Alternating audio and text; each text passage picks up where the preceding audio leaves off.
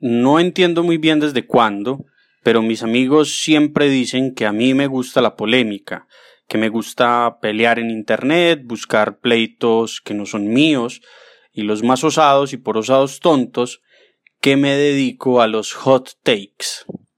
Es tan falso como que Dios no existe. Ni me gusta la polémica, ni las peleas, ni los pleitos ajenos, ni mucho menos lo que sea que ese concepto gringo de pacotilla signifique. A mí me gusta la asfixia, que es una cosa muy distinta. La asfixia que mi exnovia denunciaba, que mi madre denuncia y que mis hijos denunciarán. A mí me gusta coger algo que piense a alguien y metérselo por la garganta hasta que vomite o se lo trague. Me gusta primero darme cuenta de qué piensa la gente cuando dice las cosas que dice y seguido, en segundo lugar, agarrar con las manos ese pensamiento y obligarlos a enfrentarse a él, como si anduviera por la vida con un espejo encima recorriendo las calles buscando gente que no se ve al espejo en la mañana. Que se asfixien, que se queden sin aire porque me la paso creyendo, para pensar no se necesita respirar. Falso, por supuesto que se necesita respirar si es lo único que se necesita. El que se va quedando sin aire con esa insistencia tan pendeja soy yo que ya no soy capaz de subir escaleras sin echar cantaleta.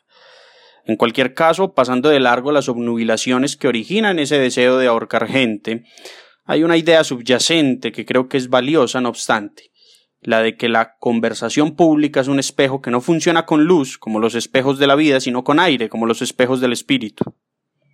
De muchas formas, cuando uno conversa con alguien, tiene dos caminos posibles.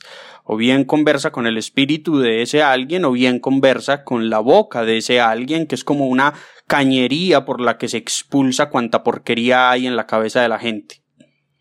El problema es que no todos tienen espíritu porque hay tres dimensiones, el espacio, el tiempo y el espíritu, y el encuentro entre los espíritus es el más difícil que se dé porque casi todos carecen de él.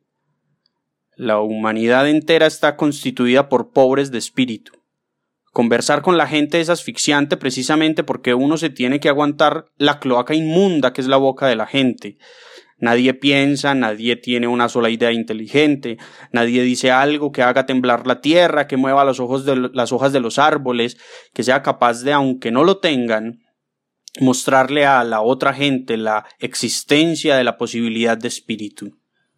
La conversación pública es un espejo, y la mejor prueba de ello es que el aliento de la gente con esa pestilencia insoportable empaña toda posibilidad de reflejo.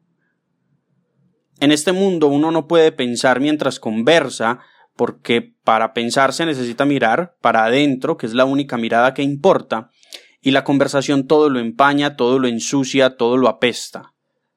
Vivimos en un mundo de pollos apestados que siempre tienen frío en los pies.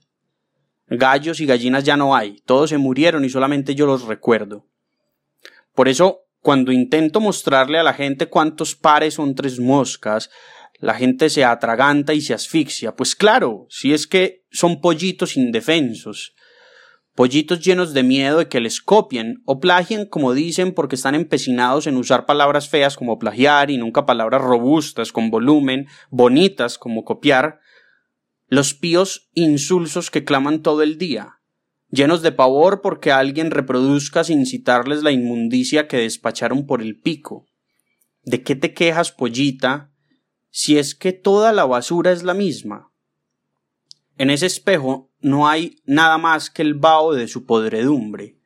No es que no piensen, claro que piensan, es que no tienen espíritu para pensar que es muy distinto, y como no lo tienen, no hay conversación. Nadie en realidad puede acusarme de asfixiarlo conversando porque nunca conversamos.